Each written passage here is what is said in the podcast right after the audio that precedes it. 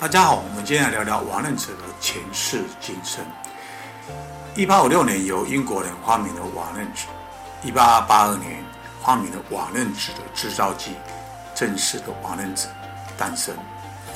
一八九四年，美国铁路局啊核定瓦楞纸箱为运输的容器，正式开启百年来物流运输箱的一个啊应用。长期以来啊，它被称为啊一个环保材料。很符合啊永续环保的一个社会需求。最早期的一个物流包装，从啊卖场的一个大量陈列，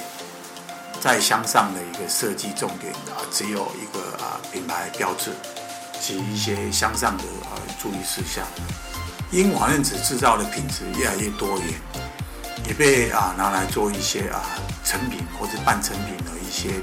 B to B 的一个用途，包装材料的环保感，在啊商业包装设计上常常被还作为啊环保性商品的一些包材应用，又有白牛皮及黄牛皮的一个质感，在纸箱的设计上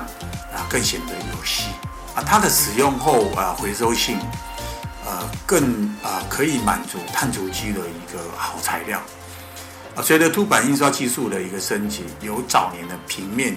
点线面的一些设计限制，慢慢演变到现在可以做一些简单的一个啊彩色套色的一个印刷，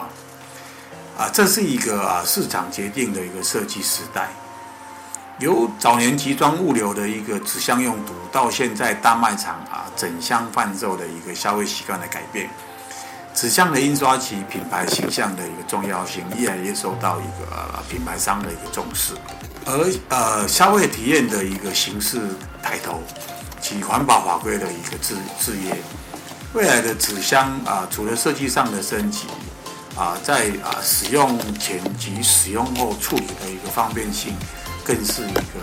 呃瓦楞纸的一个开发重点。以上跟各位分享，谢谢。